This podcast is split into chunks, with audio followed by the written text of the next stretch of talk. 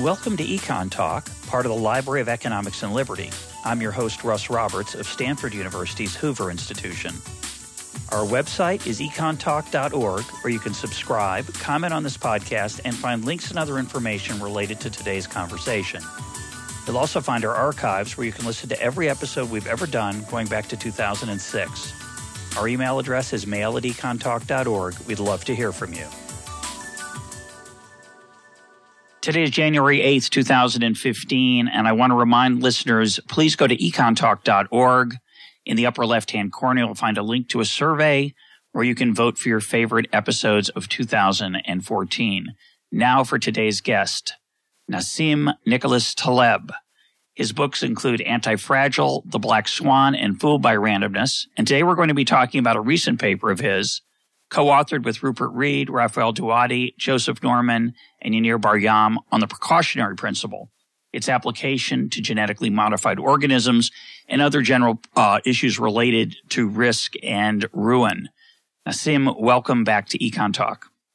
Hi, I'm I'm uh, I'm always uh, uh honored uh, to be on your show, but but also I have to admit it's a pleasure having a conversation with you perhaps we think too much alike, and it may be a problem, uh, you know, from a scientific standpoint. But it's, it's always a pleasure. Well, it looks like two data points. It may only be one. That's correct.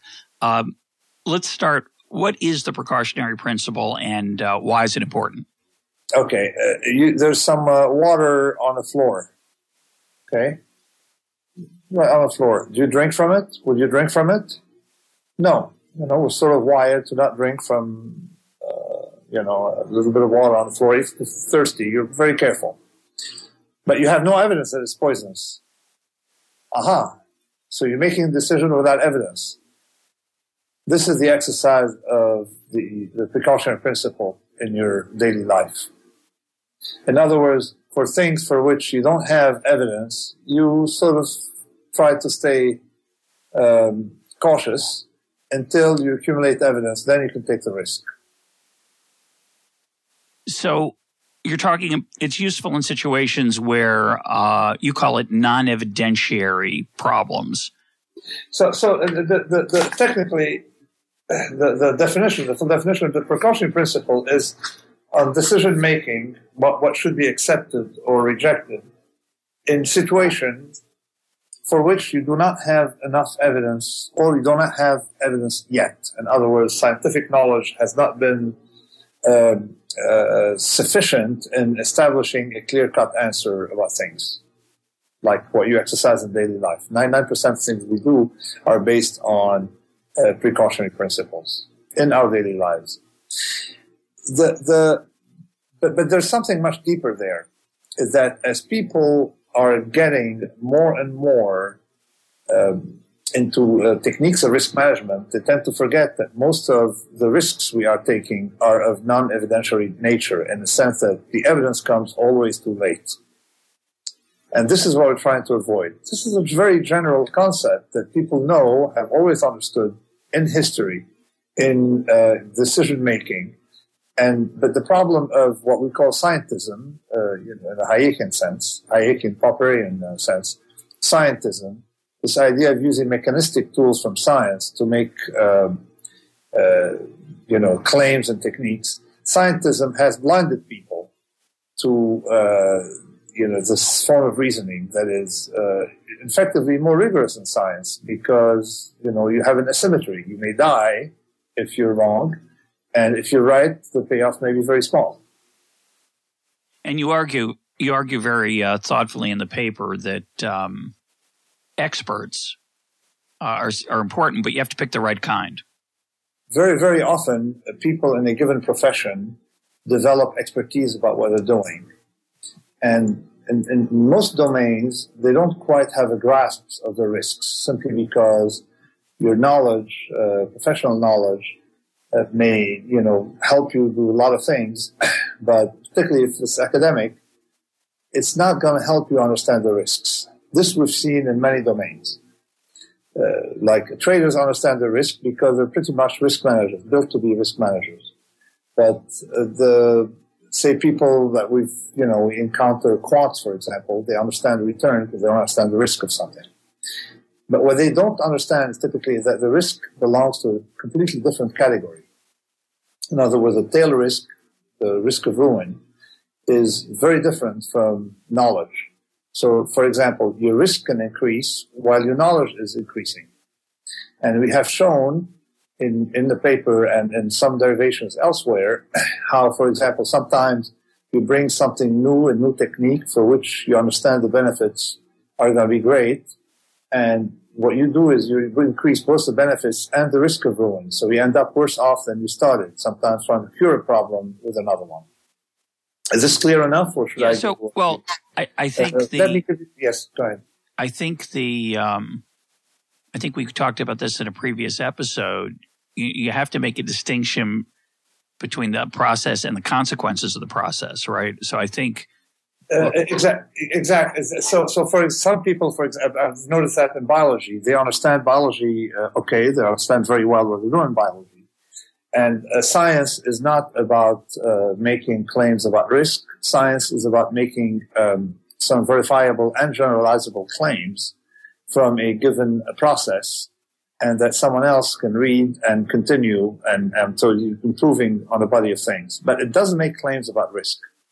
So we notice that uh, neurobiologists or biologists in general, but particularly the, because this thing was done on neurobiologists, but quite general uh, to that profession and you know to the broad field.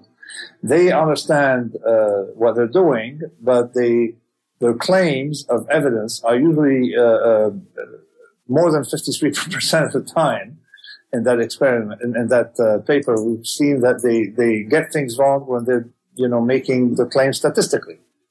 So a statistician can be ranked one step higher than a neurobiologist in in a scientific claim. And, and the, the, the, the, error is, is common is, for example, the testing, the, whether uh, uh, A is better than B. They test the significance of A and the significance uh, of B. And that, uh, without testing the significance of the difference between A and B. It may be technical for the common person, but it's a no-no in statistics. And yet, uh, more than half of papers in top journals in neurobiology make that mistake. Yeah, it's, it's a great point. So, so to say the statistician, and effectively the way these people operate is they know biology a lot, but there's a cop called a statistician on top of them who um, uh, uh, studies the paper uh, and and puts a stamp on it, and typically, you know, runs uh, the data himself or let him run the data on SPSS or something, and and then uh, uh, gives its approval. So knowing biology doesn't mean you understand the evidence. Okay. And this is quite good. Now, one step higher up is that understanding statistical evidence doesn't mean you understand statistical risk. So let, us uh, let's see how. Many uh, people we have discussed uh, the GMO problem. Without going into details of GMO now, just you know, as soon as any kind of uh, uh, statement about uh, some kind of technology that may improve life for masses of people. So many of these people think that they have evidence. Okay, and then you read their papers and you look at it, and, and no statistician would ever let you say, I have evidence that. This is, again, the black swan problem. A statistician would only let you say, I fail to reject the null at X percent confidence. This is what we brought up, you know, all of us uh, doing in our lives, no? Right but then, but they think so. So here you see that that statistical evidence, or what we call the mechanism, doesn't say anything about the tail. Well, that's the it's that's the distinction. Outside the tail, it's, it's, statistics is what happened within that band, and we have enough data to make that claim that this works. But it doesn't say anything about the, the what happens if that claim is not is wrong. And they give you themselves. They say, okay, there's 1% probability, or 2% probability, or 5% probability of that claim being wrong. But what happens when it's wrong is, is, is usually a different business. And that's where risk management starts. And that's my profession.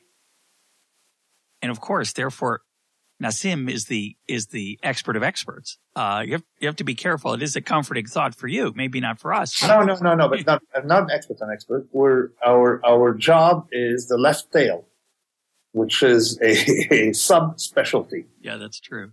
But so when it comes to right tail or benefits and stuff like that, understanding process, body of the distribution, it, it, you know, we have no, uh, you know, specialty, or we, or, or may, we may understand some things, but we rank, we don't rank higher. So let me, now that I gave you a hierarchy, I say neurobiologist, and you have on top of neurobiologist, you have the statistician saying what, whether, what, what they, they're clear, whether the claims uh, meet statistical uh, uh, evidence or not, and then higher than it, you have the left tail, and it's a complete different business that we have discussed together.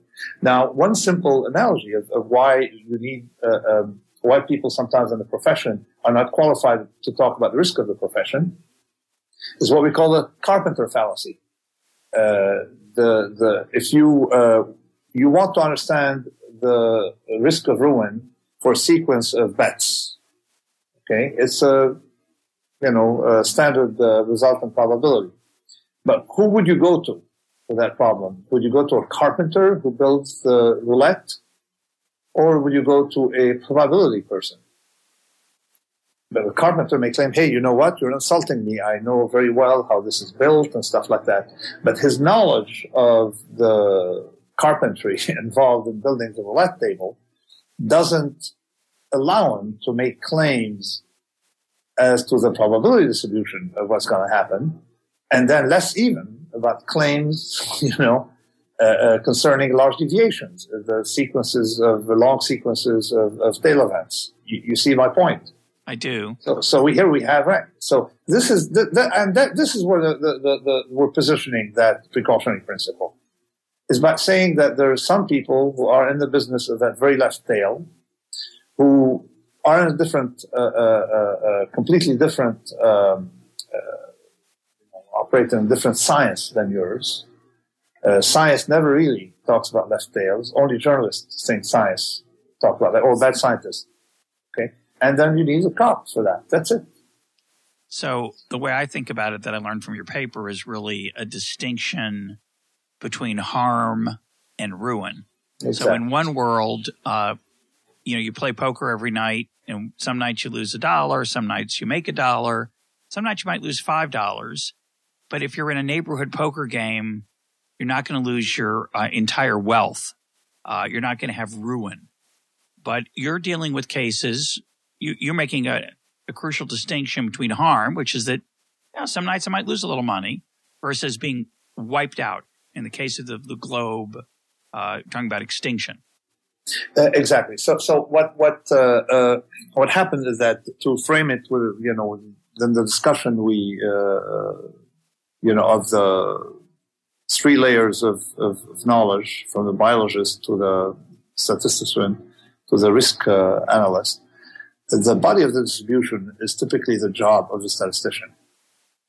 Variations, all these things.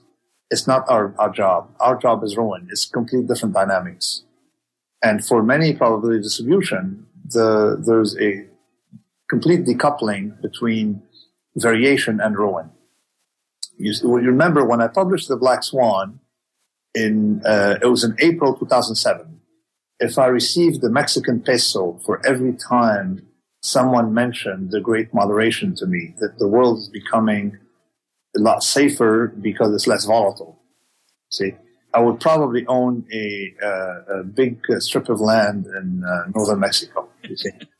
so because so what and then of course sure the crisis happened and it was not a change of regime. It was nothing. It was just that that they're making claims concerning tail events from observation of the body distribution and for a class distribution that we're used to work with with fat tails these claims cannot be made at all you see, so the risk can increase while at the same time variation can get smaller. And this is where Bernanke went wrong because he was not trained enough in statistical, uh, you know, in fat tails to make, uh, you know, to understand the risk. Another ethical problem. Uh, why are uh, let me steal here now? Let me steal a metaphor that you gave me. Actually, I've used it before, and I gave you credit the first couple of times, and I stopped giving you credit. So maybe uh, so I, I, owe it to your uh, listeners. Is I learned from you uh, something. Is that you remember when when you when we were talking about the difference between a systemic uh, or and, uh, and fat tail systemic event and a um, and uh, a catastrophe, a small time catastrophe, is that if a plane crashes, it will, it's a tragedy because it will kill the people on a plane and it's a great loss. Very bad news. But a plane crash will not kill every single person who ever took a plane before. Whereas in some domains, such as finance, for example, banks can lose in a single quarter every single penny they ever made before. So, so in fat tail domain, you have to be very careful because the tail is absorbing. It's a lot worse, but that's only money. It's a lot worse when we talk about the environment. Vastly worse because this is not renewable. Uh, go ahead. Sorry. No. So talk about the underlying processes. I mean, it's, it's a little bit, um, a little bit puzzling to an amateur as to why fat tails are so important. So, for example, if I have thin tails, well, it just means that ruin is just very unlikely. So it's still possible though. So why are fat tails important? Fat tails are important because uh, the, number one, you don't you don't notice the variations, that I said, are compressed, so you don't notice uh, that the risk is present. You they are um, in, in the thin tail domain evidence can accumulate as to riskiness of something. If you go to las vegas and observe for three days you pretty much have understand everything. You can predict anything that can happen you see because uh, the thin tails um, are so tractable and the law of uh, large numbers operates very quickly for fat tails you need a lot more data to know what's going on and when an event happens, it can hit you big time. And the consequences of the event can be monstrous. So, which is why we cannot uh, be casual about fat tail domains. Now, we can uh, ex ante figure out that something is fat tails. We know the ecology is rather fat tail. But the crises in an ecosystem are not systemic because we have isolations. We do not have a uh, large scale uh, generalized, uh, you know, or we did not have that before GMOs, which is why I'm worried about GMOs. Well, the example you give, I think, that makes that so clear is, is a forest fire. Forest fire is extremely destructive, but there are all these natural built-in barriers. There's oceans, there's rivers, there's mountains, there's there's natural fire breaks that keep a fire from being a catastrophic event. Uh, but what what you're worried about is something that has the potential to cross those barriers. Exactly. So, so the, the, the way we say that nature has not blown up, or at least uh, you know, it's a history of a process. We have zillions of variations, trillions and trillions of variations, and on, on Mother Earth, and it didn't produce, some tail events, but not pronounced enough to cause extinction. So even if we adjust by what we call the survivorship bias or some uh, similar principle, we just uh, can can make claims that nature seems to have survived thanks to a mechanism by which catastrophes stay relatively local. So things don't spread. So in other words, the plane crashes, but doesn't kill every single passenger, you know, on other planes or, or, or those ever took a plane before. You see, things stay confined and isolated. We had that in economic life, of course, until uh, globalization, and you saw what happened. The crises now uh, took place on the planet in 2008, and there's no place to hide, or almost no place to hide and the ecology is going to be worse. We used to have uh, uh, an island separation, an early island barrier, and uh, and and you which produced effectively some amount of diversity because diversity is much higher in per square uh, meter on an island than it is on a continent, um, and and we're losing it, and we're losing it uh, through uh, a lot of methods. But but we'll come back to that uh, in a minute. Now I have one other element of fat tails I want to add to so we can we can uh, inform the, the rest of the conversation, which is as follows. Many people understand that there's a risk of ruin and it could be very small and, and hey, you know, sometimes you got to take it. You see, many people understand that. And that yet, but few understand that that risk needs to be zero, not small. Why? Because think of uh, what happens in a sequence of risk taking. If you take a risk, say with a Russian roulette, a risk of ruin, and survive, what would you do next? hey, you may take it again. Aha. So many risks that are very, very small, because you've survived them, lead to 100% risk of ruin. right, because you get, well, it's the, um, there's a couple of things we've talked about before. I find that extremely um, powerful, which is what you call the turkey problem, which yeah, you got from Bertrand Russell, that every day the turkey is being taken care of by the farmer and thinking every day gets additional and new evidence that it's safe. It's fine. He's in a, he's got the, he's got a good life until Thanksgiving comes and he's killed. Um, and similarly, uh, value at risk in the financial crisis, it's working. You know, it's fine. We're, we're making profits every quarter. We're, we're very, we're very prudent. We're very careful because we have this tool that we use. And, um, I may have mentioned this before. I, a friend who, um, is skeptical of your work. I won't name him on the show, but he says to me, uh, oh, everybody knows value at risk is dangerous. I said, well, it's true. But if you, in theory, but after a while, if you keep using it, you probably get lulled into, uh, you're not yeah. careful. And if you don't have other feedback loops that make you wary, you are very likely to start thinking, I've got this licked. So you fire the Russian roulette. The bullet doesn't kill you because it's got a thousand chambers or maybe a hundred thousand. But if you live for, for 40 years, you're in trouble. yeah, exactly. So this is what people fail to get that ruin is not a renewable resource except an insurance. You see? Explain. let me explain. Um, if I play Russian roulette, if I play things like that, it is I'm not. Uh, um, it, the probabilities add up. So you know the people, uh, the mountain climbers, uh, have a very small probability of dying in any given um, episode. But what happens? Hey, you know, they survive, so they're going to attempt to be tempted to do it again. So eventually, the life expectancy is going to be much shorter, yeah. simply because they do a lot of episodes. Yeah. So the, the under repetition, and and you end up uh, with a hundred percent guaranteed ruin. So you lose. It's, it's, it's, a resource that's not renewable, and and people fail to look at the uh, risk that way. It's that you look at risk of one episode, not succession of tail risk taken uh, by the planet. So I have no problem people taking risks so long as everyone stays local, not, you know, doesn't threaten the whole um, human race. And you mentioned you mentioned insurance because it's like uh, the cat having nine lives. I get another. Get no, no, because insurance you have a cash flow. So the idea for insurance, and they understand the problem very well, since uh, Cramér, the guys who uh, who studied uh, insurance, they they looked at um, some kind, some process that compensates the risk you're taking because you're making some money to accumulate in some some reservoir that's going to be depleted but not 100 percent. So the idea is to calibrate your risk taking to what you're getting into the reservoir. In insurance, you can do that in ecology, in many domains, you cannot do that because the reservoir is not being filled. We're just wasting risk, you see?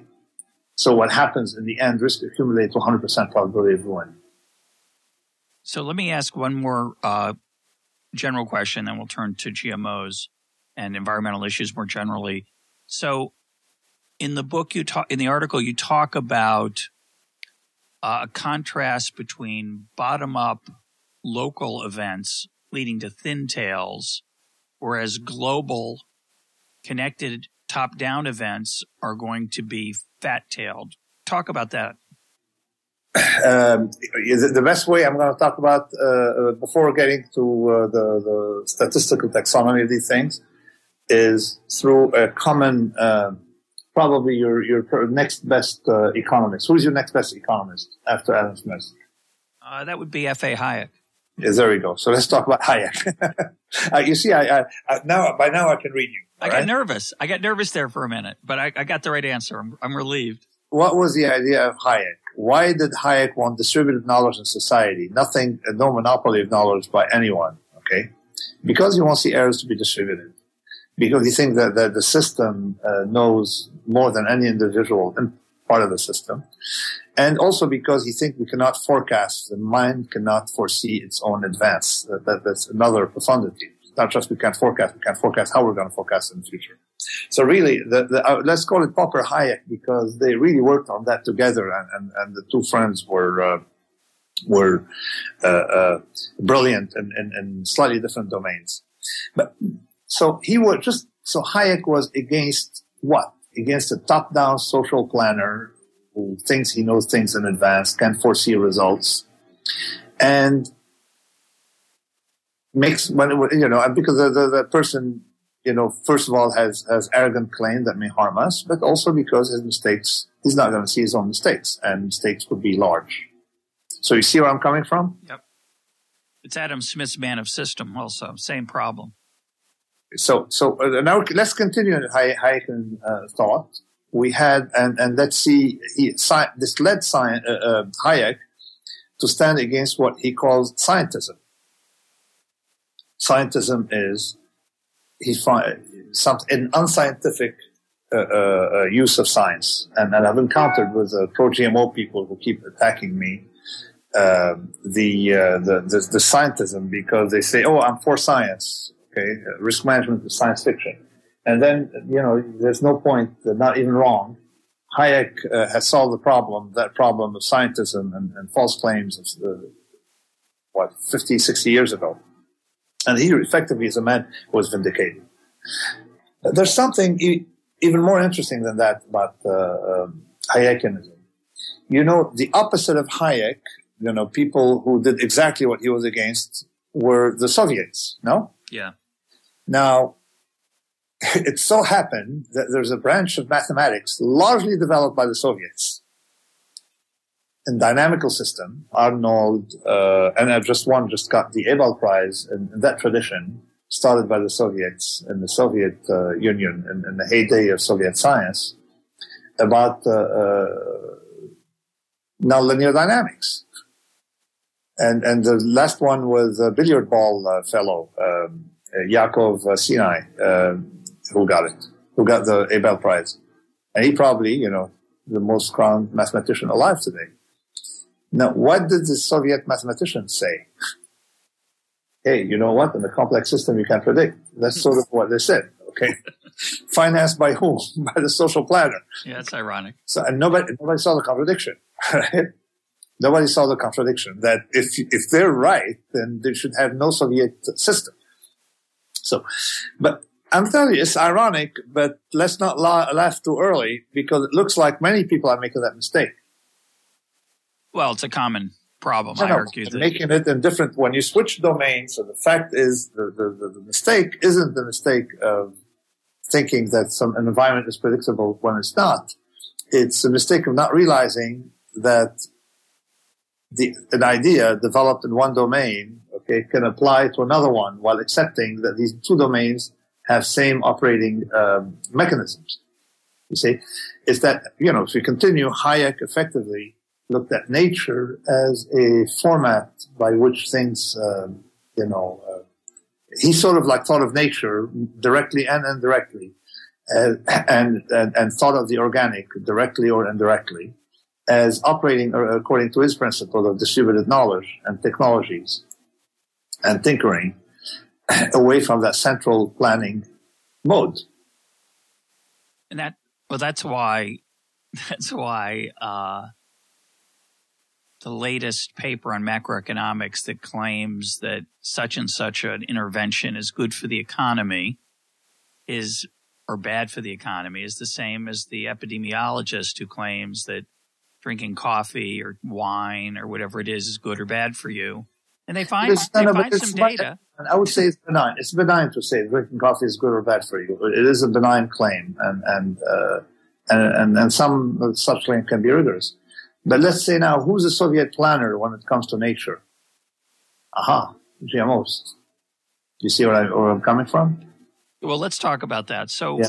so GMO. So if you look at evolution, okay, if you look at how uh, we get to get, you know, from things get from point A to point B, is by small tinkering, where mistakes are kept small and local. And you cannot foresee interaction in a given complex system unless you experiment with it. And that's Hayek. That's uh, the, the, the mathematics that we have behind it. It's an entire class of Schumpeter. mathematics about. Yeah. I don't know about Schumpeter, but, but, but, I know about the real mathematicians who have worked on these problems and dynamical systems. Really, you, you cannot really forecast uh, interactions between systems. They're too complex.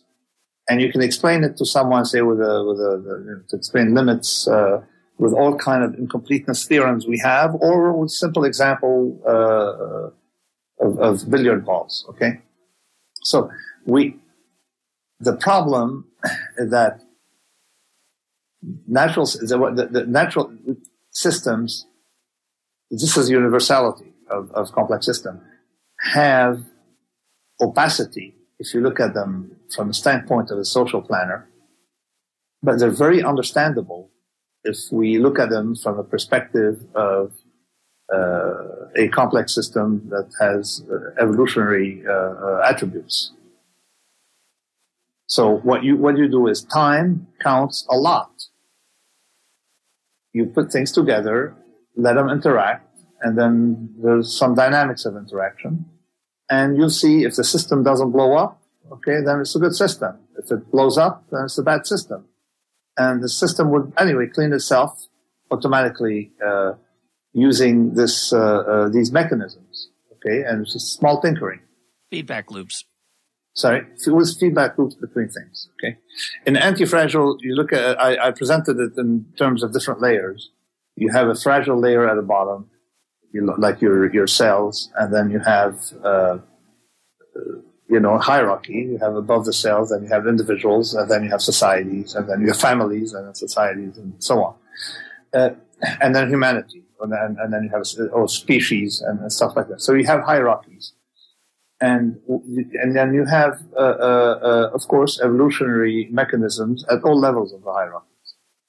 So this is how things work in nature, and and and most I'm not saying anything that, that's not true for evolutionary biologists.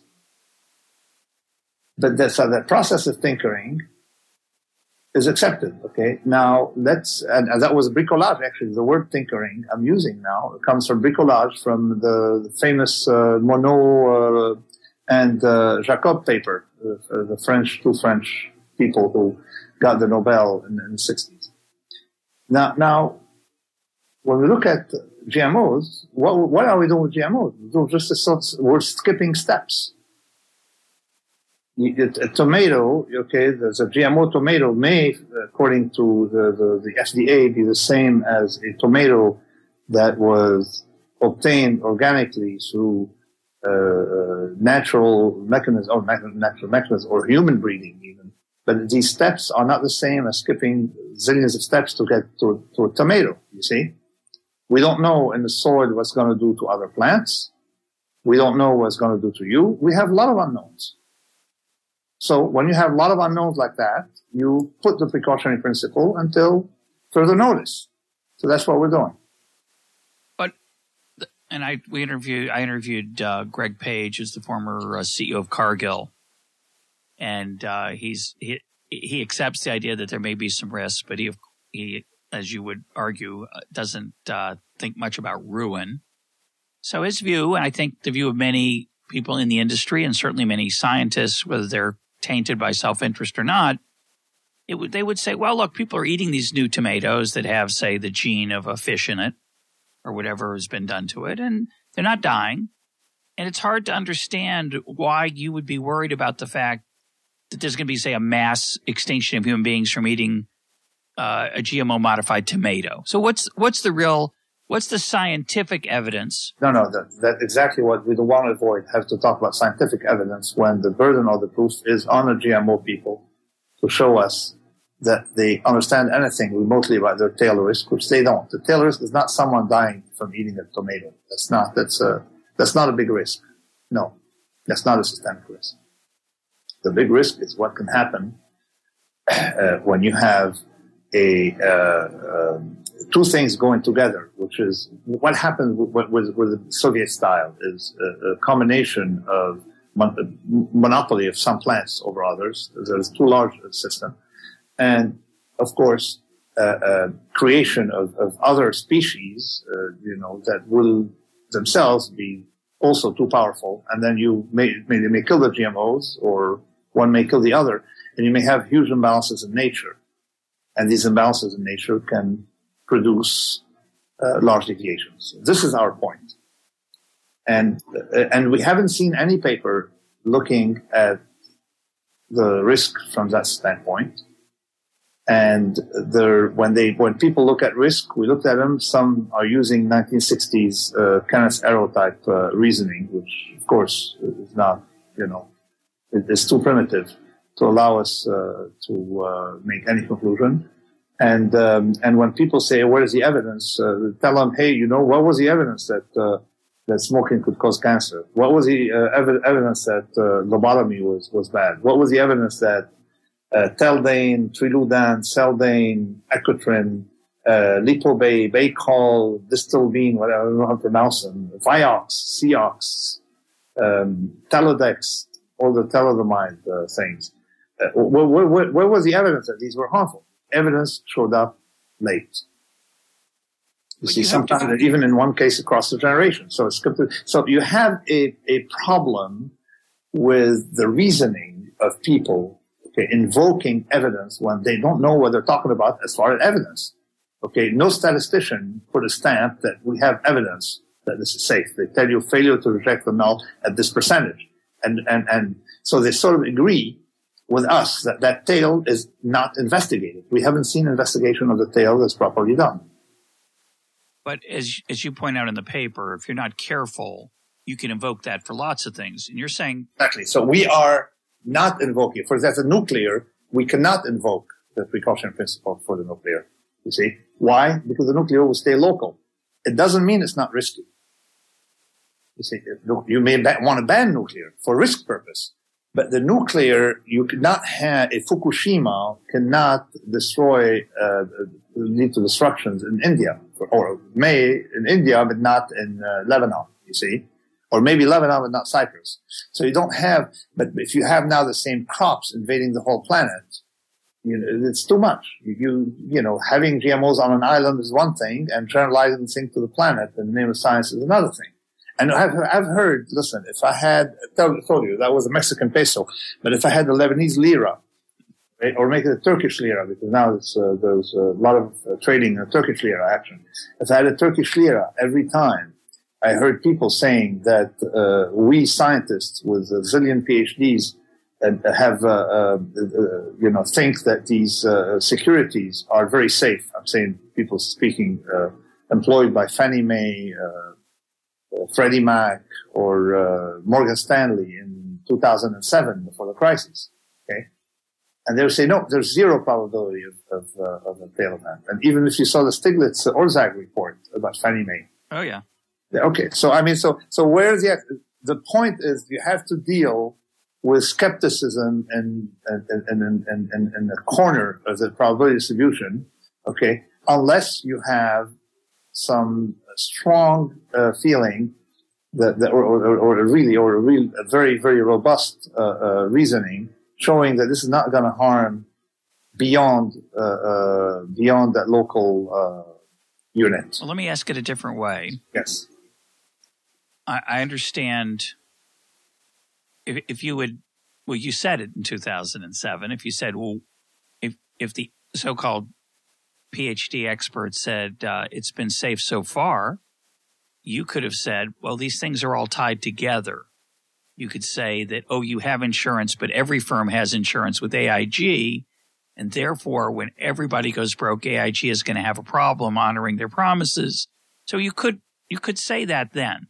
The question now I have is that where's the evidence that this GMO process is a fat tail process rather than a thin tail process? The first thing you gotta, when you think of, uh, are we in fat tail thin tail domain, is look the other way and say, where's the evidence that we are in thin tail domain? See? Nature has some, produces some thin tail, uh, things under a process that uh, it has to have some kind of balance uh, and obeys a central limit. So, for example, within species, humans are, you know, the height follows a Gaussian distribution. But nature doesn't deliver uh, uh, between species. Look at an elephant versus a mouse. Hey, this is a very fat tail process or the difference in size between a, a mammoth and a bacteria. So you have, and, and they're all life, okay, the same. Life is can take a lot of forms. So nature has is effectively largely fat-tailed. And the way we define fat-tailed in a, in a, in a paper is, uh, is rigorously as uh, in a class we call sub-exponential class. So nature is fat-tailed. But why doesn't nature blow up since it's fat-tailed? Aha. Because effectively you have circuit breakers that transform the fat tails into what we call modified thin tails. You see what I mean? Well, you're talking about an example of a there could be extinction on an island, there could be an extinction on a exactly, continent. Exactly. There could exactly. be local. There could be ruin, but it's local ruin. Exactly. So it stays local. So nature, so, so it's much healthier for people to default to fat tails and provide the evidence of thin-tailedness than the other one. And I wrote a paper, actually a paper that's a chapter in Silent Risk. I think chapter four now, you know, you know how, what happened. We keep adding chapters before. So the chapter Silent risk. Silent risk is a manuscript you're working on, it's, it's freely available on the web. right? it's it's uh, it has all the mathematical theorems and backup of, of these things, plus uh, uh, a lot of discussions of, of uh, fat tails, how to calibrate fat tails. And people who are people who are intimidated by the math uh, can open just to the beginning and see a cartoon of Nassim Taleb in a boat going over a uh, enormous waterfall as he's saying "stop," and the people on the boat saying, "Oh, where's the evidence that anything's wrong with the boat?" et cetera, et cetera. So I, I rec- we'll put a link up to it. It's um it's it's good browsing even for the non-mathematical. Great note, but the, the, the, book is effectively a, a mathematization of the Incerto. Incerto is the four books uh, I've written so far, and, and the philosophical essays on uncertainty. And The fourth one, the fourth one being the bed of, of of Procrustes, which I did not mention in my introduction. Exactly. So, but there's nothing in my um, in, in there uh, that's not said verbally. And what I'm going to discuss now, instead of talking about the mathematical version, of chapter four of Silent Risk, I can talk about what I called in a black swan, uh, the masquerade problem. That uh, uh, you can always say the process is not thin-tailed. You cannot, with any confidence, say the process is not fat-tailed. Just from observation, simply because fat-tailed processes can masquerade as thin tails, and that's a turkey problem. And, and I, I feel bad. We, sh- we should have made it clear because I just I, I forget that not everybody has been listening to EconTalk since 2006. But Yeah. thin, thin tails means that the probability of remote events is very, very, very, very vanishingly small, and fat tails means it's small but not zero. Is that a good summary? It, it's a good summary. Another way to view it is not in probabilities, but in consequences.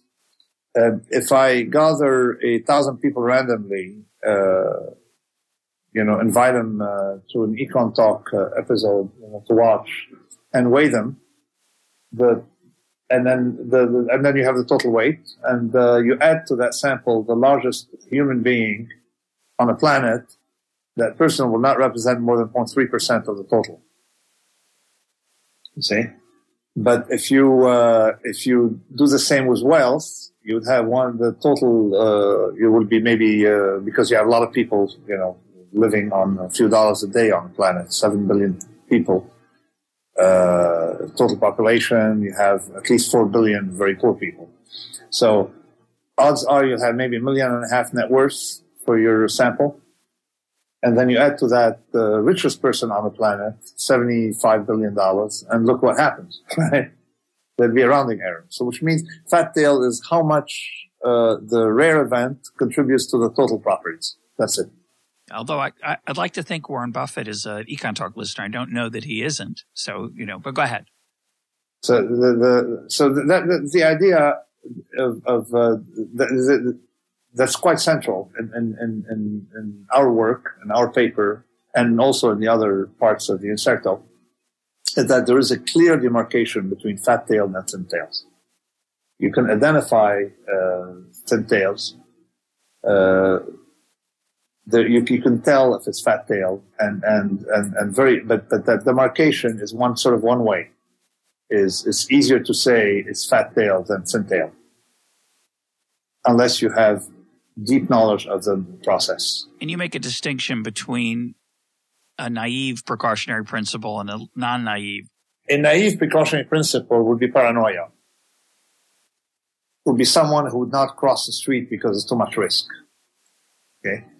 And uh, you cannot invoke the precautionary principle on these things for, for several reasons. The first one is that if you die, it's not the end of the world. It's not the worst possible thing.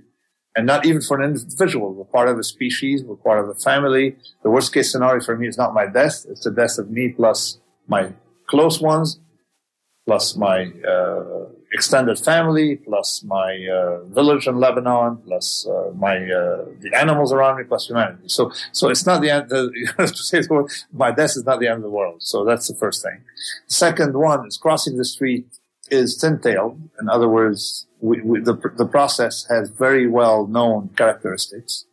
It's uh, one in forty-seven thousand years. Like uh, you know, probably is very small of dying as a pedestrian and it's not like I'm going to jump on a highway. And there's a difference between crossing the street and uh, jumping, uh, you know, during uh, uh at midday on 95. Okay, on the highway. Oh, and you give the example of crossing the street with a blindfold. Is exactly that's, that's... don't cross the blindfold. so, so the, the, the, a lot of people can inv- have invoked the precautionary principle and effectively debased it by using it and say, hey, let's invade, uh, invade Iraq. It's precautionary principle. What we tried to do is the exact opposite of what people thought we were doing. Is we're not establishing the precautionary principle by adding to it, we're removing from it bad uses of the precautionary principle. And that was the initial intent of the paper. So where are the good uses besides uh, GMOs? You said you're not nuclear energy is, is localized. The, no, no. Nuclear energy is very risky. It's, it's probably riskier than anything else, but it, it, can be managed using risk management techniques. You see, it's not a precautionary principle. We what understand. What about, what about global warming? Precautionary principle. Because we, we only have one planet, uh, one left tail, we only have one planet. We can't really uh, afford to lose it. So I would say we have to exercise precaution there. Even if you only have a very small probability of harming, uh, you know, that, that the real cause may be carbon, uh, you know, even, even then you have to play it safe. Are there any other areas besides those two? Well, exercise a weak form, as I told you, talking principle every day, but exercise it uh, uh, in, in, its local form. You know, I mean, it becomes a, a local uh, precautionary principle. You exercise it uh, before people board a plane. You know, when you go to the airport, they check you. You know, they don't have any evidence that you're a terrorist. Why do they check you? It's unscientific. You go tell them it's unscientific. You see that uh, you you you know you're you're a scientist. Uh, you lecture you can lecture them and uh, no, that you this probability of of uh, you know harm is, is is very small, but the harm is quite consequential for you. So you're very happy that they're checking you and other passengers before you get on a plane. So you can exercise that very locally. I think the challenge is well, how, how much care should you take? I mean, it's it's how much care should you take? Because okay, so what we did is at the level of society, we exercised the precautionary principle to defend citizens against people risking systemic ruin, where you have effectively a moral hazard uh, uh, coupled with that where you have systemic ruin, ruin that may benefit Monsanto or some other firm and harm humanity. This is, we need principles like that to protect us, particularly that you have people are maybe using bad science or, or pseudoscience in, in a heightened sense so what, to, to defend such use. And what would be the right way?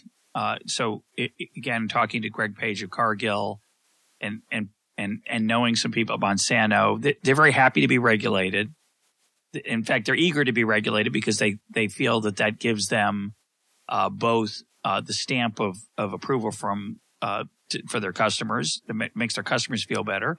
It often also can keep out competitors. I'm not go- going to get into the details of what we should be doing because the list would be very long, but I'm quite uh, nauseated at the behavior of these firms using lobbyists and a category of, of what I call lobbyists dash scientists, unemployed scientists and effectively, you also have in the biological community some kind of um, what should I say? A kind of a uh, their, interests aren't the interest uh, of, of, you and I. If, if you're a biologist, it, I mean, it has been shown that if you go to a radiologist, You recommend radiation therapy, but if one, the, the surgeon recommends surgery for a simple cancer case, and the oncologist recommends chemotherapy. So people have a vested interest in using their discipline to solve a problem. If I had a hammer, I'd look for a nail.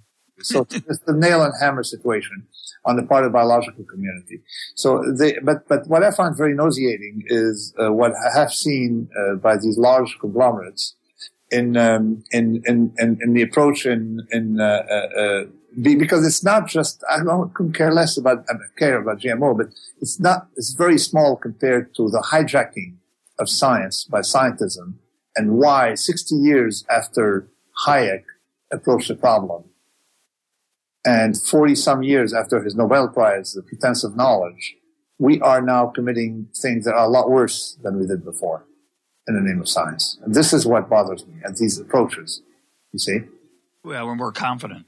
Yeah. So mistakenly confident. Bothers, that means also what bothers me even more is, you know, so I made that thin tail, fat tail uh, uh, uh, comparison by showing that consequences may be very large in a fat tail domain, so you have to be more cautious. Now, a bunch of psychologists have been invoking irrationality. Yeah, saying, hey, people are irrational. And you look at uh, what they're basing the claims on, and you notice that, hey, you know, they're using a probability distribution, and they say, well, there's something, uh, we've read in some paper, there's a long shot bias that people overestimate small probabilities. Therefore, uh, people are irrational uh, you know, uh, here. This is nonsense. This is kind of nonsense committed uh, by Cass Sunstein, but, but by other people as well, pathologizing uh, people who worry because, hey, how did we get here? It pays to be paranoid. you actually have to be paranoid. Yeah, I'm, I'm, and and also when you change their model, when you look at their model, they don't know the fat-tailed exists. So if you use a fat-tailed uh, model, hey, it becomes very rational to worry about these things. You see, it is very irrational to worry about sharks in San Diego when the probability is very low, or to worry about crossing the street. That's paranoia. And, and, uh, like, for example, also worrying about taking the flying uh, versus driving. It is paranoia. It's very irrational. I agree with the psychologist for sure on that. But it's not irrational to worry about terrorism or Ebola or things that have a fat tail. Yeah, I, I want to take the let me try to restate that because I've always, like you, found that uh, perplexing.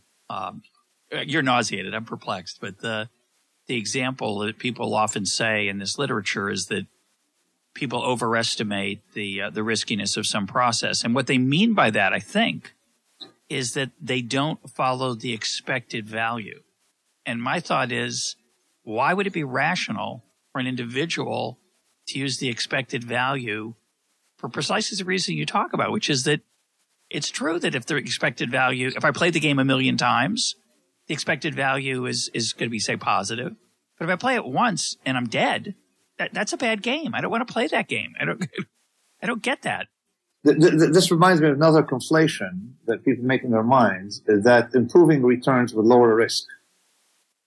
So if you're picking up pennies in front of a, a stream roller, you're probably in all odds you're going to end up in a cemetery. You agree? Yeah.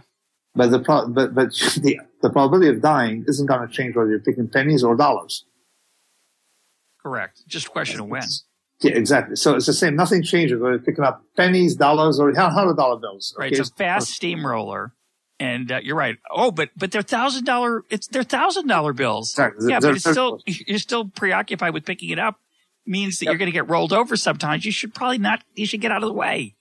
Yeah, so let me get mathematical one second, because this this paper is, is, is the hardest, has been the hardest for me to communicate with your audience because it's fundamentally mathematical and mathematical, and we're being verbalistic here. Um, but there's uh, something about uh, the probability distribution that if you're very often, uh, this is why I like to invoke precaution principle in some cases where people want to improve using something more complex too complex for the situation itself. Uh, the left tail reacts vastly more to the scale of the distribution, which for a Gaussian or log normal would be the sigma, the standard deviation. But the, what we call the scale is more general for, for include distribution that don't have a variance, the ones I usually work with. So the left tail reacts more to the scale than to the mean of the distribution. And the more you go in the left tail, the more it reacts to the scale and less it reacts to the mean. You see? So what, what your risk of ruin may increase when you may, when you suggest a more favorable approach, which is why I worry about geoengineering. So if you worry just about the risk of ruin, improvement, uh, uh, any improvement that because it doesn't have a track record brings some uncertainty into the system increases that risk of ruin. And we have to be very careful. Well, and, and I want to, um, just make sure we get this point in, which you mentioned in the paper, and it actually it came up in the previous episode with Greg Page, which is, you know, some people say, "What? But if we don't try this, we face a different kind of ruin because we're all going to starve to death." And that's absurd. That's not. That's beyond absurd. That's beyond absurd. So what I call the Russian roulette fallacy. Say, you know, my family is going to starve if I don't play Russian roulette. All right. Well, it's going to starve more if you die. You see. So the, the, the, the, the Russian, but people, a lot of people invoke it, but, and then we actually, we, we give it a different name. We call it the technological salvation fallacy. And mathematized, it looks uh, cl- very clear, but in, in, words, it doesn't strike people. But uh, they're coming up with this idea of a, um, uh, GMOs, it's called golden rice. Okay. What's the problem? Well, there's a problem of, uh, of, uh, vitamin, uh, whatever deficiency. Vitamin. Yeah. Yeah. So whatever vitamin, vitamin A, C, whatever you want. So tell them, okay, we'll give them vitamins. you see, okay. Uh, no, this is bad. It's not better because it's more technological. The more complicated your answer, the more uncertainty you bring into the system. So you may be uh, uh, doing something cheaper and so on. Another another element. I mean, this is this is quite critical to, to realize that the discourse on GMO is of an inferior quality than the one we had in finance. You see? So, so when we were arguing about the risk of these securities, the people on the other side, uh, of my skepticism and, and that of my peers, were vastly more sophisticated than the people in GMOs, you see? Because they don't realize, hey, you know what? If you want to solve hunger, hey, just stop the biofuel uh, uh, nonsense. you see? Yeah, it is not. It is a try to solve hunger by solving hunger. Don't try to solve hunger by creating the technology that has un, that, that has un, still unknown, and I repeat, still unknown unintended consequences. But I want to I want to come back to your um, your point about um, in the case of of the how the benefit, the increase in the benefit can actually be um, part of the problem. You know, people would say, well, we need this this global financial system, we need these derivatives because the benefits are so large. And, or in the case of GMOs, we need this technology because it, it feeds the world. The, the problem is, is that, that, that, that globalization part, that systemic part is potentially the source of the ruin. Exactly. That's it. But we have, we have to realize that, uh, and that again, hence Hayekian to follow the logic of a system in the way it has managed its own problems in the past. Um, we we uh, believe there's something called a naturalistic fallacy, appeal to nature and stuff like that. But it's in the moral domain, but in the risk management domain, nature unfortunately is still much smarter than humans. It has much longer track record, and as scientists, we got to go by the track record. Let me mention a couple of things here because I've got to talk about my co-authors, not just me. So, so let me go through the list of co-authors. And before you, before yeah, you do this, before you do, I just want to mention that you mentioned that this paper is um, difficult to talk about verbally because it's so mathematical. I, I want to tell listeners, we'll, we'll, put a link up to it. It's actually all the maths in the appendices. There's some, there's a few charts and statistical distributions in the paper itself, but most of the paper is very accessible, and I encourage people to go uh, to read it and and and check it out. But go ahead. Yeah, no, the, the, the, the, it's important. Yeah, the backup is nonverbal. The math, I mean, the math, yeah, somehow we expressed in words, uh, the, the math, but, but it's backed up by the math. And we discovered one, I discovered one thing that's effectively chapter one now of silent risk is that when you talk in a verbalistic way about risk, um, you, uh, you, you, you make a lot of mistakes Sure. Well, risk can only be discussed mathematically because, as we mentioned, what is risk? Is it a tail risk? Is it a risk of variation? Is it a risk of making money? No. So, the, the, is it variance? Is it uh, tail alpha? Is it tail exponent? What is it? Okay. Is it right tail, left? So, the, the mathematically things become much cleaner. And then you realize once you put things down mathematically and, and you map payoffs, as I did in chapter uh, one, is that very often it's very rational to worry about some things and very irrational to worry about others, uh, which is the exact opposite uh, uh, of what claims are made in the literature. In, in I mean, the psychology, rationalization literature, decision science literature, which is still in its infancy and based on thin tail thinking. So do you want to say anything uh, about your co-authors? Yeah, my co-authors. Okay, so I, mentioned them, I did mention them at the beginning, but you can mention them. Again. you mentioned them. Let me give the background, okay? Because we we, we uh, Yanir Bar-Yam is a physicist, uh, but complexity physicist by origin, but has published zillions of papers in molecular biology, and in uh, and, and uh, uh, Joseph Norman is a um, uh, biologist now doing, uh, you know, uh, working on system, mathematizing uh, biological systems. Uh, Raphael Douady is uh, my co-author in two other papers, um, particularly the one on fragility, is a mathematician, and and he's there because of his knowledge of dynamical systems. You know, the, the he speaks Russian, which is very important. We wanted someone who knows dynamical system and knows the Russian rigor in it. You see. And Rupert Read is a uh, uh, professor of philosophy, and and of course uh, uh, very very versed in decision science and what is rationality, what is not rationality. And then yours truly, a, I define myself principally as someone who deals with left tail risk. That's it. Well, Nassim, you're just a flaneur. We know that. You're merely, you just. I became. I've done a lot of. I've done so much you see, every year I start the year with, hey, what do I want to do this year? And the more I tell myself I want to take it easy, do flaneuring, the more I end up doing mathematics and no flaneuring. so, so, so my resolutions are not, uh, are going, the, you know, in the opposite direction. This is very, it's very strange. When you don't have any pressure to do anything, that's when you do the work that uh, is in you that wants to come out and uh, is now unfettered. A paradox. A paradox. Let's let's close with the following uh, question uh, it's very hard to stop human initiative uh, and innovation. So, cloning, uh, for example, at the human level, has unknown consequences for our culture, civilization.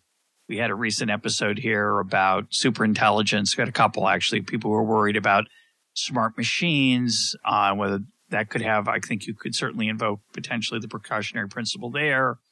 And one view says well, these are all interesting things to worry about, but they're almost impossible to stop. No, no. Let, uh, uh, let, me let me stop here one second. All right. Yeah. All these are peanuts. All right. Artificial intelligence is peanuts compared to uh, dealing with ecosystem. You see, this is why we worried about GMO is a clear cut. Uh, you know, we hear a lot of big, big names worrying about artificial intelligence. It's not a big deal, you know, because artificial intelligence, it may be risky, but what I'm saying is that it's not the same scale as harming irreversibly the ecosystem. Well, some, and, some people think it is. Some people think it's going to some turn think, us into. That, this I. This is why we put down the precautionary principle. Okay. I'm not worried about antibiotics because, you know, it may harm some people. They don't multiply. Okay. It changed probably the flora in your organism. That's fine. It won't change the planet. Right. Uh, we worry about uh, a lot of things. No, we had actually our precautionary principle, okay, is confined to what can really lead to ecocides or destruction of life on the planet beyond humans. But come back to my point, which is in all these areas, whether they're worrisome or not, um, and, and of course there are many things that fall short of ruin that are still uh, very I, unpleasant. I think, we'll able, I think we'll be able to stop soon enough with these. This is why let's continue with artificial intelligence. If it gets alarming, you can stop. This is not a, a, a thing where you can you put the switch on, you can't put it back. Well, we question, that, my question is a, cultural question, not a not a uh, engineering question. It's very hard to put public policy in place that will stop people from making machines smarter, from making genetic innovation, from cloning human beings. Do you think there's any chance that we're going to be cautious in in this area? in just giving your warnings? If it weren't for lobbies of Monsanto, we'd be very cautious of GMOs. See, the FDA, but they come up with this argument with the FDA, it's the same thing as a tomato, therefore it doesn't need regulation. But the FDA has uh, effectively slowed down, slowed down, you know, human uh, aggressiveness in many areas. So we have been in the past able to con- curtail um, uh, foolish uh, scientism. We have stopped snake oil salespeople. We have stopped uh, uh, people from harming others in, in many domains. Um, can we stop uh, technology? We should not stop technology, uh, what, what, uh, innovation. In our paper, and our paper is meant to precisely uh, stop the paranoia. But is it is it a second question would be is it too late? I think you say ninety percent of the corn in the United States is genetically modified. That's a, the problem is uh, never too late. you have to do something, but uh, you will have whether it's too late or not too late. We have to do something. And and in the second version of the paper, we're discovering even things that are more alarming from uh, reports in Switzerland. And Switzerland doesn't have GMOs, but uh, the, uh, the, I mean nature is uh, smart uh, but again, we don't have a lot of time uh, to stop monsters from, from taking place. We, we should we should act on, on GMOs. But again, the gist of our paper is to not to curtail risk taking, but to remove the paranoia from some classes of risk taking. To help, because effectively, to help people innovate. You see, husbandry, agriculture, there were local uh, things. Uh, technology, technological revolution, they're local things, and all this is reversible. See, we are reversing the effect of bad effect of uh, technology in many places. Pollution, you pollute rivers, you can reverse a little bit. Okay, you cannot reverse what is generalized. My guest today has been Nassim Nicholas Taleb. Nassim, thanks as always for being part of EconTalk. Great. Thank you very much. Thanks, Ross. Thanks once again.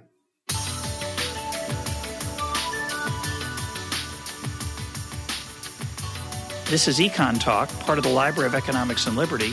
For more EconTalk, go to econtalk.org, where you can also comment on today's podcast and find links and readings related to today's conversation. The sound engineer for EconTalk is Rich Goyette. I'm your host, Russ Roberts. Thanks for listening. Talk to you on Monday.